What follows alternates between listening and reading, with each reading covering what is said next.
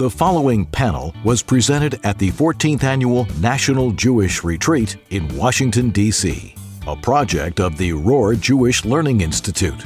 We hope you enjoy it, and we encourage you to visit j retreat dot com for information on upcoming retreats.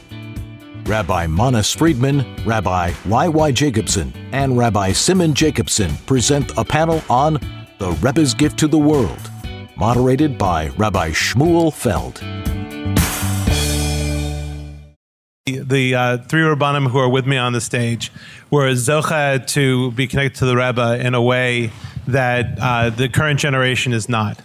And what one of the things that I would like to get an opportunity to have these three individuals do is their usual job of being able to spread the Rebbe's Torah in a certain way.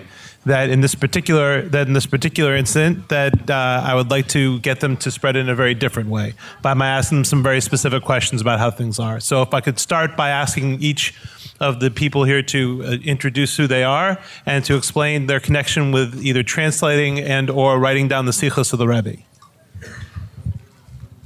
So Rabbi Friedman, if you could start. Beauty before age. Hi. I'm Manis Friedman. I'm an alcoholic. How long? Uh, how long?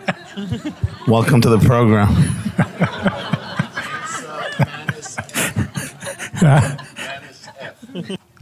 somehow I had the, the privilege of translating the Rebbe's talks for about eight years when it was broadcast through satellite connection, hookup, whatever it's called.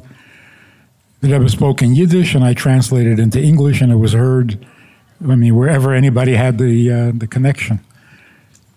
So other than learning and studying what the Rebbe writes, I was able to actually serve some useful function as well. I'm not an alcoholic. Thanks for clarifying. That's another story. Yeah. Hi, I'm uh, Simon Jacobson. Uh, from approximately uh, nineteen seventy-seven, I became involved in the select group of people who were called Chozrim, which in Hebrew means those that remembered. And our job was to be uh, oral scribes, which means to remember verbatim hours and hours of the Rebbe's talks that were delivered on Shabbos and holidays when there were no recordings and no notes were taken. And the second half of the job was being a writer, to after Shabbos and the holidays, to actually commit it to paper, research it, annotate it, and ultimately publish it. And I did that. I became the official writer in the original Yiddish of the Rebbe in nineteen seventy-nine, until nineteen ninety-two, when the Rebbe sadly suffered of a stroke.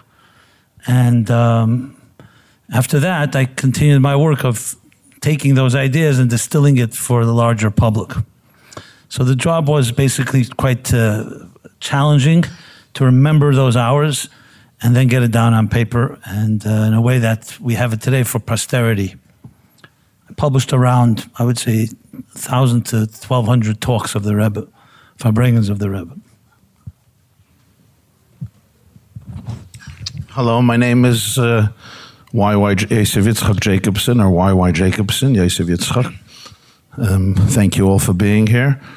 Uh, from approximately the year nineteen eighty-eight, I joined uh, with my brother on the team of uh, Chozrim. Those were the, as you just explained, those who were responsible to memorize and then uh, transcribe the Lubavitch Rebbe's talks for publication, which I had the privilege of being involved in, until the Rebbe fell ill, as my brother just said, in ninety-two. In addition to that, or I guess part of that was every uh, Saturday night, Mitzvah Shabbat, right after Shabbos would end, there was an interesting office in seven seventy Eastern Parkway, which is still there, that would broadcast live to communities all over the world, uh, the review of the gathering of the Rebbe that Shabbos. So I had the privilege of uh, going in there every Shabbos, right after Shabbos, and uh, broadcasting from my memory everything that the Rebbe spoke uh, during that Shabbos Farbrengen, which also continued till uh, the last Farbrengen, which was in the winter of ninety-two, spring of ninety-two. Considering your intimate connection with uh, the Rebbe's Torah, what was the most challenging thing in being able to either simultaneously translate or be able to, cl- in clarity, put down what it was that the Rebbe was was saying? What was the most significant challenge? Rabbi Y Y. Jacobson, if we could start from you and go this way this time. Uh, I'll just note an interesting thing, and that is the the, the Rebbe's um, style of communication changed very dramatically the last few years of his life. The Rebbe chose to communicate very differently. Uh, all the years it was very challenging, I think for three major reasons. Number one, the Rebbe did not give, uh, before the speech, notes of what he's going to talk about. And he would cull from literally every uh, discipline within Judaism, from the most esoteric to the most practical. So you had to profess some type of knowledge in literally every stream of Judaism. The Rebbe would quote Uh, some far-out uh, quotation of Rabbi Isaac Luria, the Kabbalist, as a toast was somewhere in the Talmud. So that was one major element. It was a infinite uh, broadness and expansiveness of uh, genius of a mind.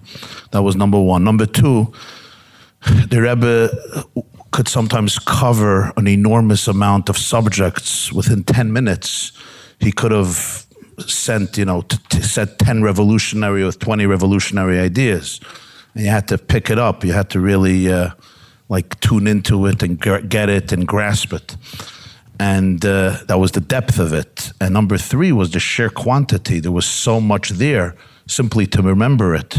And even though there were good minds remembering it, I mean, I still remember, everybody remembers the struggle. And then, I mean, I remember there was sometimes I knew that what the Rebbe said was forgotten. We, we did, I knew that there was something there, but we forgot it.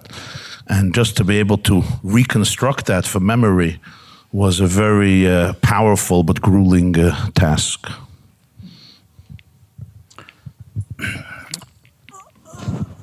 Beyond what my brother just said, I would add, being that I was charged with the task and privileged with the task, I'm not just remembering, but preparing the talks for publication. Many of them, the Rebbe himself edited. And we also were able to ask any question we wanted to clarify points. So to me, that was maybe the most challenging of all, because it's hard enough to put something down in writing, if you have a student to write something. It's even harder to put something down in writing that someone else said, and even harder a Rebbe, let alone. And then you have to submit it to him, and he's gonna, he knows what he said. and, and you may not know what he said. So it was always, I remember, that always heart palpitations, that knowing that this document that you're submitting to the Rebbe, he's gonna look at.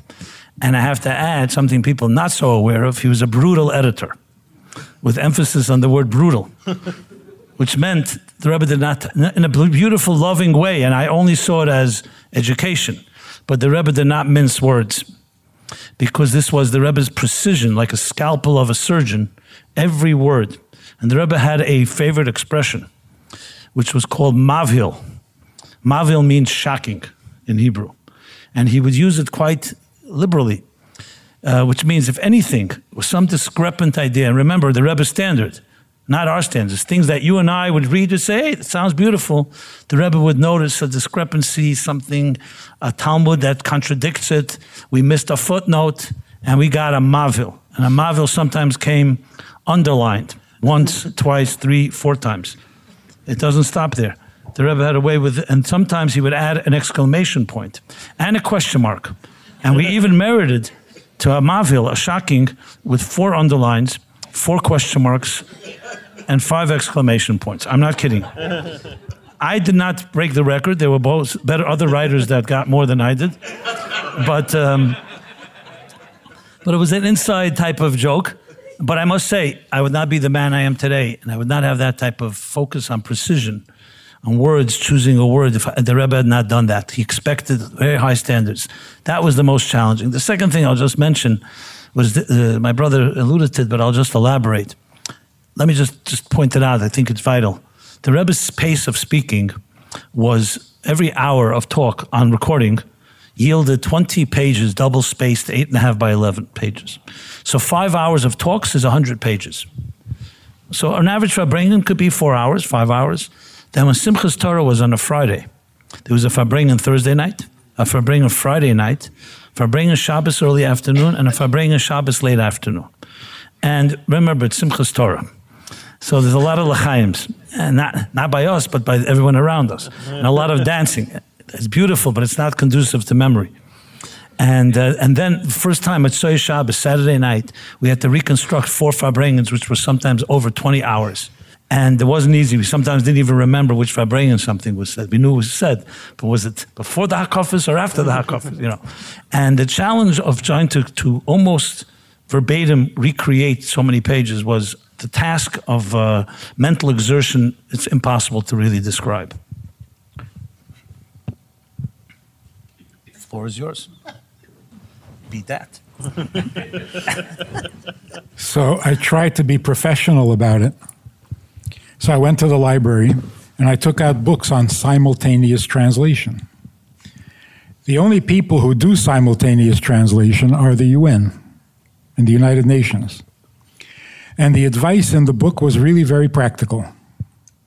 Number one, look over the notes of the speech carefully.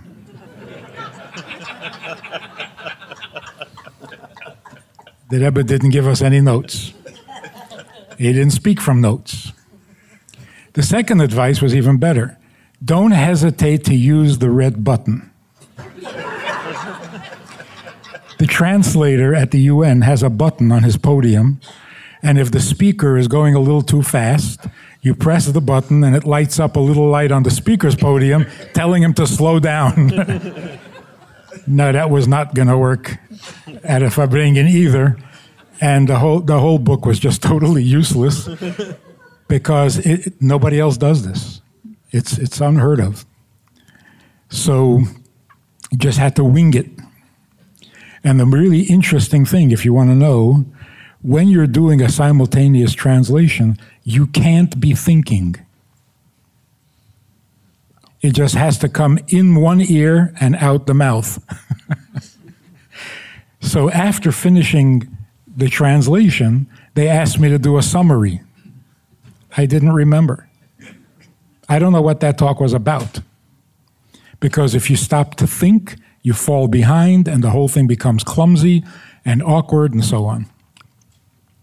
The one thing that was really important, I think, to the Rebbe, although he never said it, he wanted to Farbreng the way he always Farbrengs. Just because the camera was there, he wasn't going to change the Farbrengen. So the one thing he needed to know is that he didn't have to be careful in his expressions. Like, for example, the Rebbe would say an obvious point, a very, a very obvious thought, and he would say, even a non-Jew understands this. In Yiddish, it doesn't sound so bad. If you said it in English, it would be quite offensive. So even without thinking, you had to be alert to the differences and the nuances between the Yiddish and the, and the English. So when the Rebbe says, even a non-Jew understands this, you had to quickly transpose it a little bit and say, you don't have to be Jewish to appreciate this idea. That was the real challenge. Again, going the other direction, what what would you say is the the, the Rebbe added after the six other Rebbes of Chabad? What is it that he added, that his Torah added that was very specific to him? This is probably the most important um, thought of the of the entire of the entire generation. Whatever generation means. The Rebbe announced right at the beginning of his leadership that we are the seventh generation. There were six Rebbes before. This is the seventh generation, and the seventh is special. How special? Like the difference between the six days of the week and the seventh day, which is Shabbos. Quite a radical difference. So being the seventh generation, we are the sabbatical generation, right? The Shabbos generation. And that changes everything radically. For example, an hour before Shabbos, if you're busy making a kugel, grading it, baking it, whatever it is, you're doing a great mitzvah. I mean, kugel, Pot- potato kugel. Yeah? Um. But then, when Shabbos begins, that same mitzvah now becomes a sin. If you're grading or cooking or baking a minute after sunset. So it's a radical change. It's a mitzvah the minute before, and a minute later it's a sin. What the Rebbe was telling us is that six days of the week is when we're supposed to improve ourselves, improve the world, make existence easier. Something is broken, fix it. Something is missing, go buy it, deliver it, whatever it is. Make the world better. But on Shabbos, we're not allowed to make the world better. On Shabbos, we focus completely on the Creator, not the creation. Shabbos Hayom LaHashem. The day is dedicated to the Creator, not to the creation. Not even to the Creator's desires concerning creation.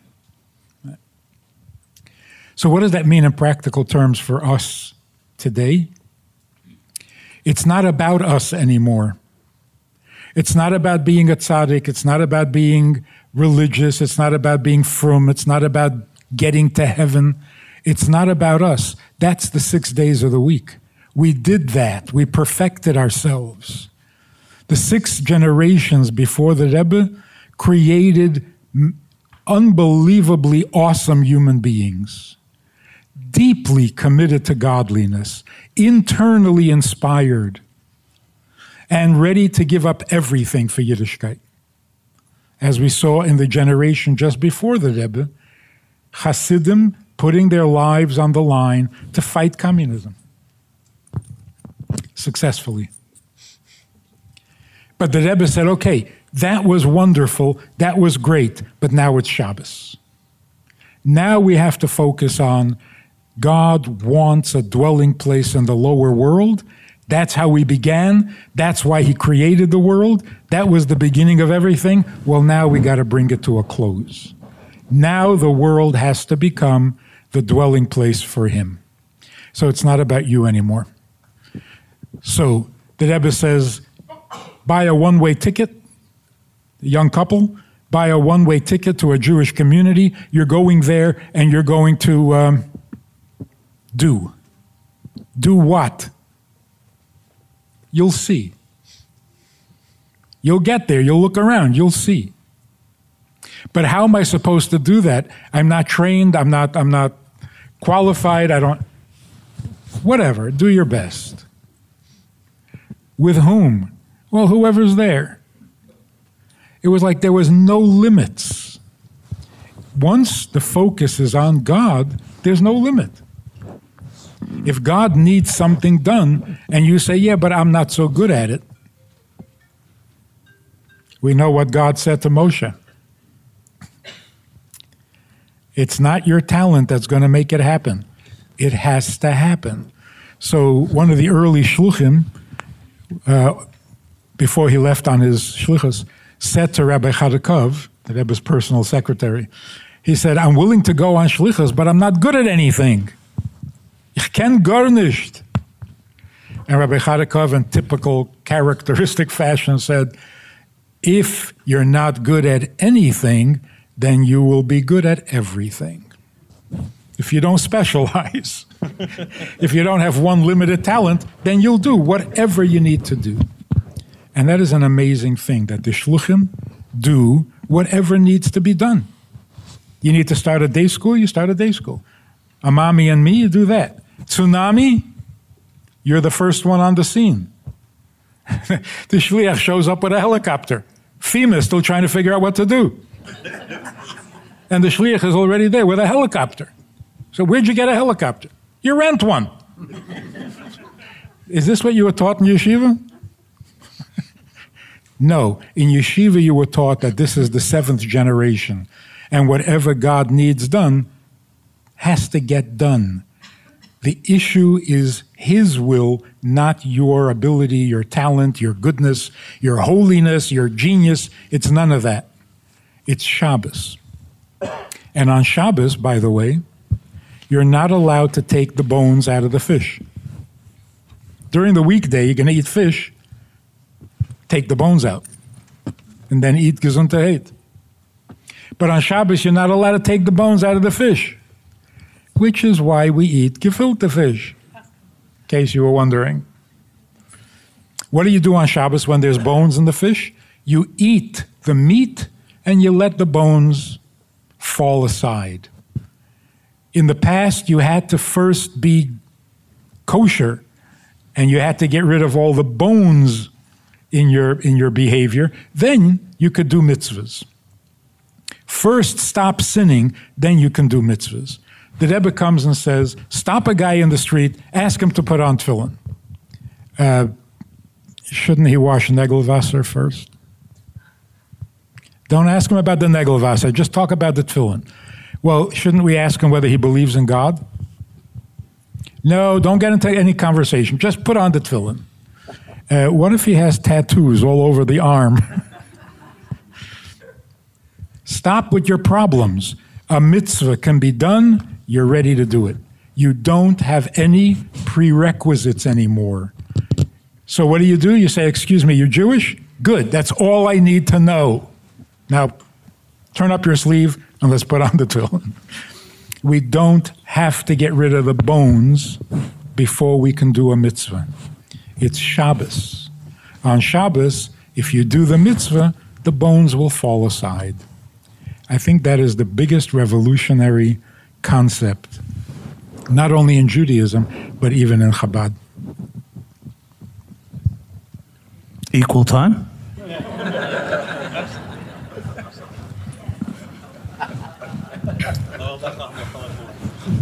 Only if it's a rebuttal. I would respond as follows. Seventh, of course, seventh generation in Kabbalah, Hasidus talks about Malchus as being the seventh.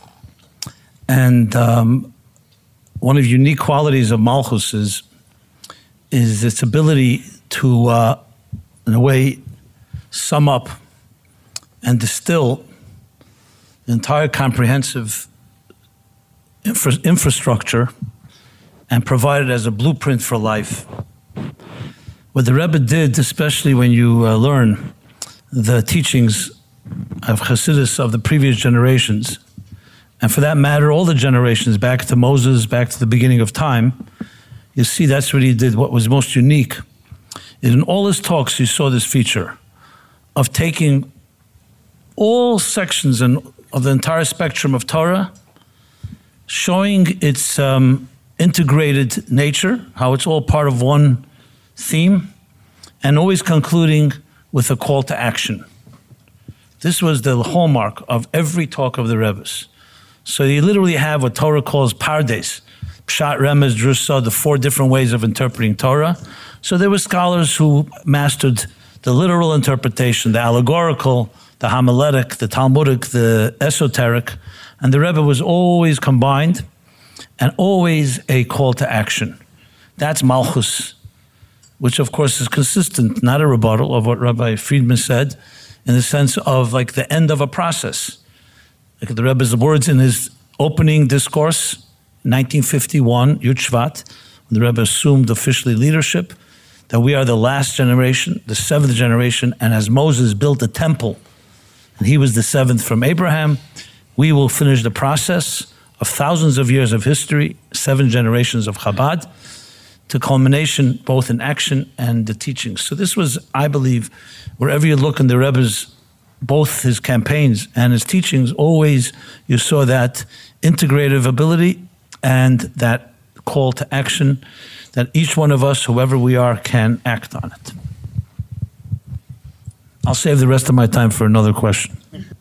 In addition to what uh, my esteemed brother and uh, esteemed Rabbi Friedman shared, There's a lot to say. I'll just uh, literally say one point from probably uh, many, many points that can be made about this. And that is, it's interesting to note, and the truth is, it's, I think, also sad. Uh, for most Jews and non-Jews, the Lubavitch Rebbe is known most as a social activist, as an undisputed great leader. Even people who over the years had disagreements with Chabad or had some issues with Chabad for whatever reason, right or wrong, couldn't argue and can't argue, especially today, twenty-five years later, that the Rebbe was an extraordinary visionary, a lover of his people, a great activist, an innovator, used technology, brought people together, sent shluchim to the whole world. All, of course, one hundred percent true. What most people don't know is that the Rebbe naturally was not any of this. He wrote, writes it himself, that he did not have a skill for this, which is fascinating. Who was really the Rebbe? The Rebbe really naturally, if you looked at him over the years, especially in his youth, he was really a person who saw himself as sitting his own life in an isolated room, studying Torah. Uh, the Rebbe's scholarship in Yiddishkeit and Torah is something that sadly most Jews don't even know about. Even in Chabad, it's not so known. The Rebbe's scholarship and achievement in understanding Torah and teaching Torah in a unique and unprecedented way, still is one of the best kept secrets of Chabad and one of the best kept secrets of the Lubavitch Rebbe. And uh, just to give one simple example would be, would be this. The Rebbe had an unbelievable mind, and he knew by heart uh, all of the Talmud and all of the writings of halacha, Jewish law, but also what very few people know, all the writings of Jewish philosophy, and even more, all the writings of Kabbalah, of Jewish mysticism, from books that nobody even ever heard of, especially those days when it was not uh, recorded and organized like we have today on computer, Eitzer HaChachma and Bar Ilan and all these types of things. And he would reference it out of the blue. Nobody even knew. Sometimes the Rebbe would say things. Nobody even knew the source. And yet, there are people who have memories like that. But the Rebbe was also an unbelievably organized and systemized thinker. So all the details were always part of a cohesive, integrated whole. And not just mysticism and spirituality, but like my brother said, all streams of Torah, Jewish law, Jewish psychology, Jewish philosophy, halacha, Jewish spirituality, Jewish history, the nitty-gritty details of Judaism that people look at strange, strange archaic laws. And every detail, it was literally like the genome in the D N A that has a, that has a, the instructions for the entire organism with fifty trillion cells. That's how the Rebbe was. With every detail, he saw the whole... Uh, whole picture. Uh, another interesting thing is that there were just basically two streams of Talmudic sages. There were the Talmudic sages who were people who zoomed in and people who zoomed out. Those who focused on the tree and those who focused on the forests. Focusing on the trees is what they do today in most yeshivas. I don't know if you're familiar with the yeshiva world, but boys could sit a whole year and learn seven pages in Talmud a whole year. You know that? And they're learning twelve hours a day. Some of them know nothing, some of them know a little bit, and some of them know a lot. But it's very much zooming in. They'll take something, they call it different ways of learning, brisk, other ways, very analytical. They'll take something in Talmud and they'll dissect it officially till the skeleton, till the core, and then you understand it. There were other Talmudists who zoomed out. They like they they they got crazy with the trees, but they like talking about the forest, the big picture, general ideas, general principles, and both would make fun of each other throughout history. I don't know in Jewish history, from my knowledge, somebody like the Rebbe who really, really uh, achieved excellence in both of them with equal precision and with equal sensitivity and respecting both with the same intensity, because they're two different parts of the brain. They're two different personalities. They're opposite personalities. And the Rebbe could zoom out, and that's why a lot of people appreciated him from that perspective, but the Rebbe can equally zoom in, and a lot of people couldn't then tune into him because it was very different. He would get so granular And yet, in his mind, they were both the same, because he always introduced a third component.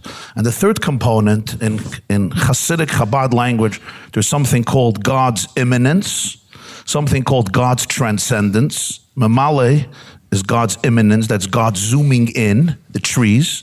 There's God's transcendence, they call it soivev, it's called the forest. And then the Rebbe said, but what about God himself? Is God immanent or is God transcendent? Is God finite or is God infinite? Is God above or is God within? Does God love details, or God couldn't care less about the details? And the answer, of course, is that in the essence, infinity and finite become one. And the Rebbe always felt that that's how you have to learn Torah, as that ultimate synthesis of the infinite and the finite in one. And that's why learning his words, if you get them, they are electrifying and always create paradigm shifts that are transformative on every level of the human condition.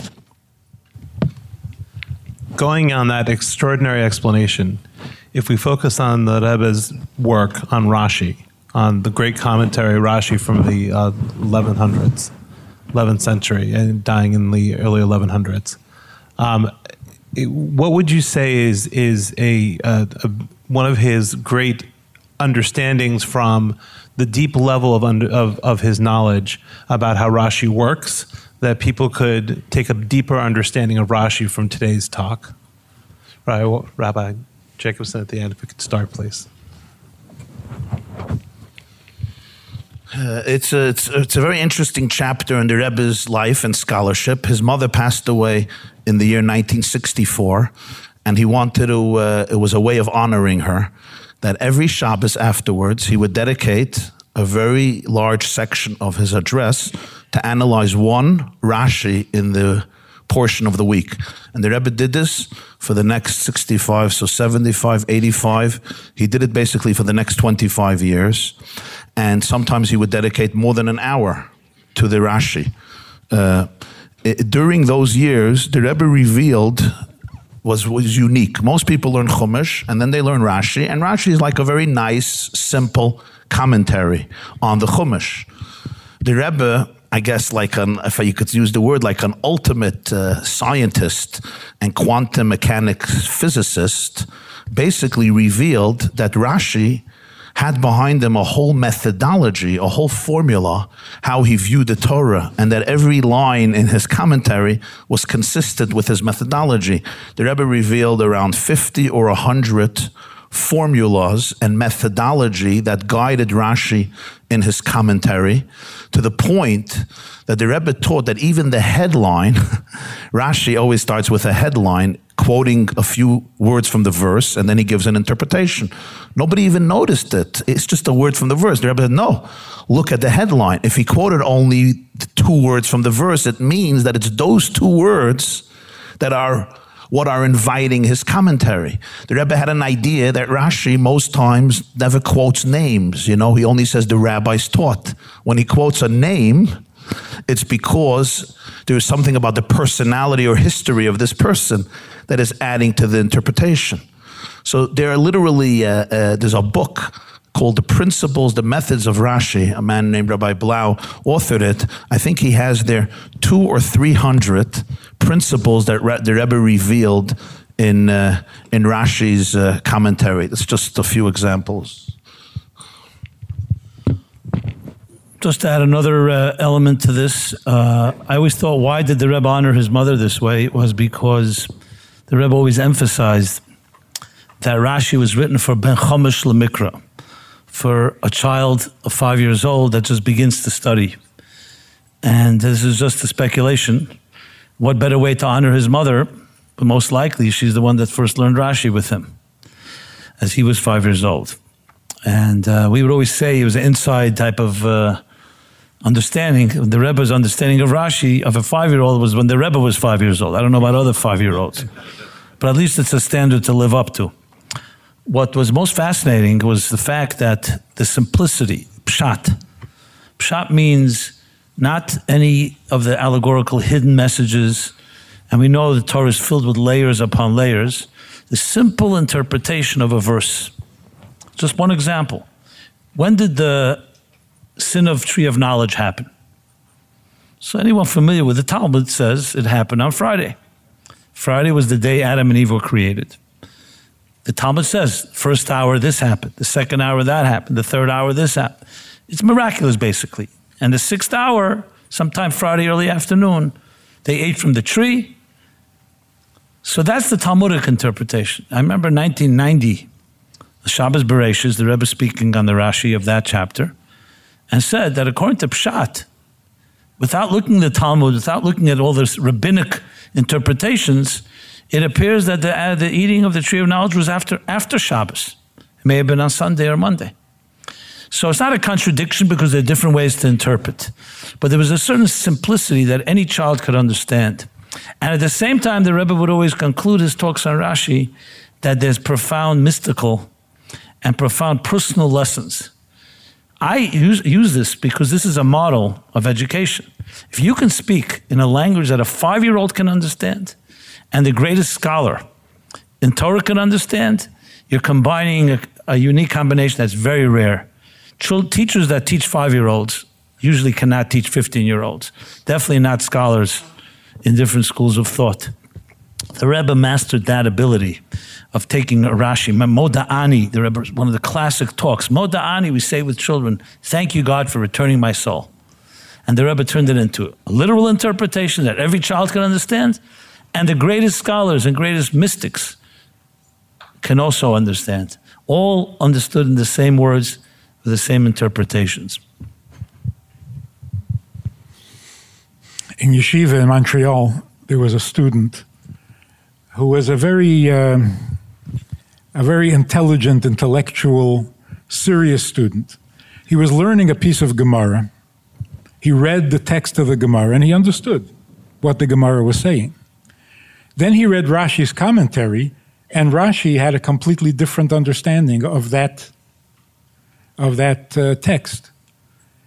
And he decided he wants to understand how did Rashi come to that conclusion when the simple, obvious meaning was the one that he himself had come to. So he tried to put himself into Rashi's mind, into his shoes, to see what Rashi saw that led him to that other conclusion. He dedicated himself to this project for almost ten days, and he ended up in the hospital. It just, it just blew his fuses. What the Rebbe did with Rashi is not only to get into Rashi's mind and to see what Rashi was seeing, I think he saw things that Rashi himself didn't see. That what Rashi was saying was so perfectly correct from every angle that Rashi didn't probably didn't even think about. He just saw it instinctively, clearly, because he had eyes for Torah, for truth, for godliness. So that, you know, you have to wonder, the Rebbe explains a Rashi so magnificently, you're thinking, did Rashi actually go through all this? Did he actually realize how significant his own words were? Particularly like the teacher of a five-year-old? Did he go through all that? Or was that just instinctive because he was a Torah scholar? He saw Torah with his eyes. He didn't have to go through the whole process.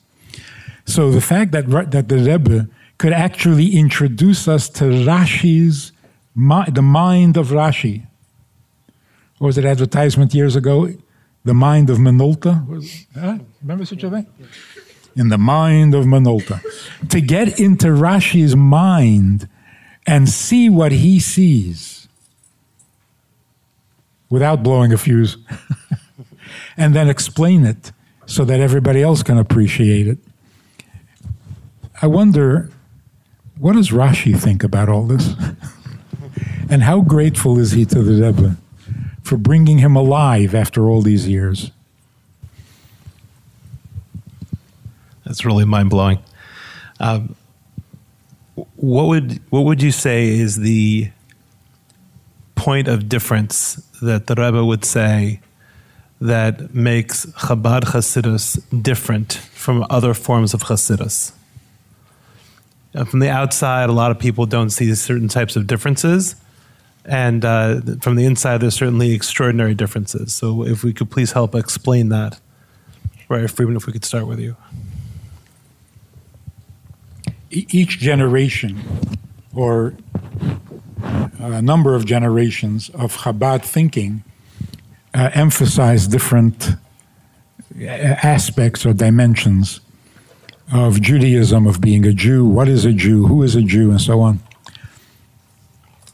If we had to pick one thing that the Rebbe introduced, it was the idea that none of us are private citizens and all of us are responsible for everything.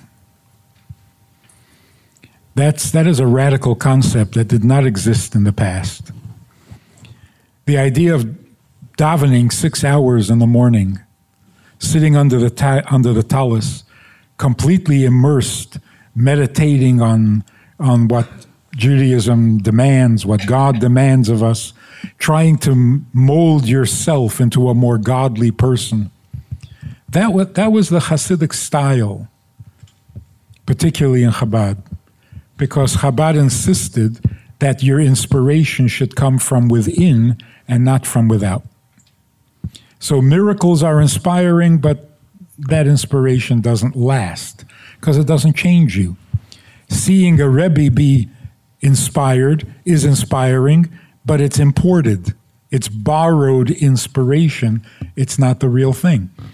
The Chabad Chosid had to find his inspiration internally, and that comes from learning, from understanding godliness.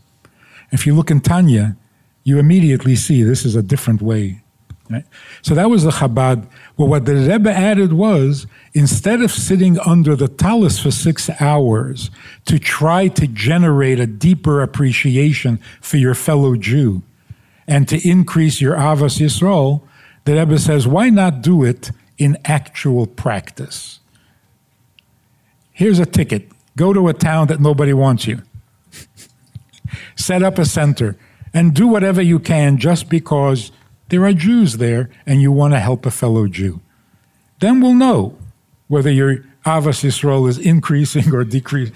So the Rebbe turned it all into practice. Go out in the street and stop a guy and ask him to put on tefillin. Stop a woman and give her Shabbos candles. Put your beliefs, your commi- your convictions, your commitment, put it to action involving others. So somebody wrote a book called The Rebbe uh, Turned Judaism Outward. In other words, it's not about you, it's about what your service is. You serve your people, you serve God, that's what it's all about. So he turned us from private citizens into um, masters of the universe. Fix the world, change the world with what you have, with what you've learned, with what you've gained. If you know an Aleph, go teach Aleph. If you know a Beis, go teach Beis. But never center on yourself. And the Rebbe modeled it perfectly. It was never about him. I mean, you probably have seen the clip. Some guy comes to the Rebbe for dollars, and he says, Rebbe, the last time I was here was nineteen years ago. I don't know if you remember. And the Rebbe said, yes, and I asked you then to do something for your community. And the guy says, Rebbe, you're amazing. So the Rebbe says, what good does your community gain by my being amazing? Did you do something for your community? So it was never about himself. It was always about concern for others. I'll just add one thing which I think is vital um, about Chabad Hasidus, comparing it to other schools of Hasidic thought. I'll leave you uh, ten seconds. Older brother privilege. He's the master of ten seconds. Um, and that is, uh, and this is not meant to be taken in any negative way. They once put uh, ten blind people into a, a cage with an elephant, and they they let them figure out what is this uh, creature inside this cage. So they were blind. So each one touched the elephant in a different place. This one said the elephant is like a tree trunk because he touched the legs of the... Another one said the elephant's like a uh, water hose. So he touched his trunk. The other one said it's like big leaves on a tree, the, the ears. These were all true. Then a, si- a seeing person came and said, it's an elephant. One of the things on a personal note, and I've heard this from many as well, when you learn Chabad Hasidus, um, uh, the Alter Rebbe, the founder of Chabad Hasidus, and then developed by the Rebbes after him, you see the whole picture. And it actually puts into context not only other schools of Hasidus, but also other schools outside of Hasidus, Talmud, and all the other branches of Judaism. And it's not taking away, it's just some talk about the big picture. My brother talked about it before a bit. And that big picture informs the details. So you read sometimes something not in Chabad Hasidus, very powerful thought. And then you say, ah, that's a piece of the big puzzle. And therefore, there's room really to study it all because it's all part of Torah. But I think that's a very valuable contribution of Chabad Hasidus. And the Rebbe, of course, in Chabad Hasidus itself, mastered and summed it all up and distilled it all into that type of large blueprint, briefly stated. Take it away, brother.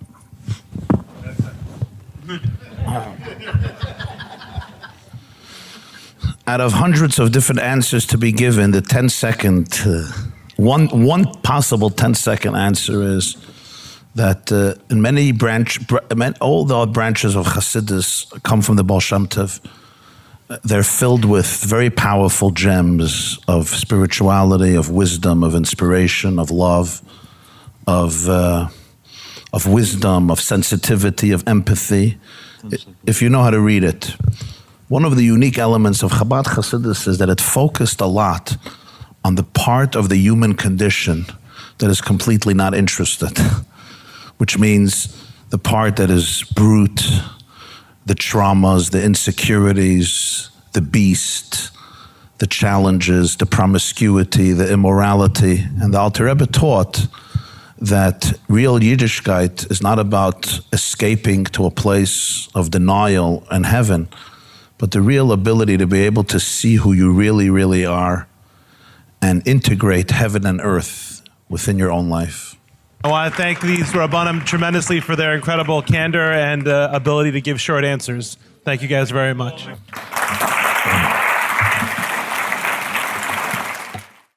Please visit my j l i dot com to learn more about J L I's multiple educational offerings and torah cafe dot com to view highlights and lectures from past retreats.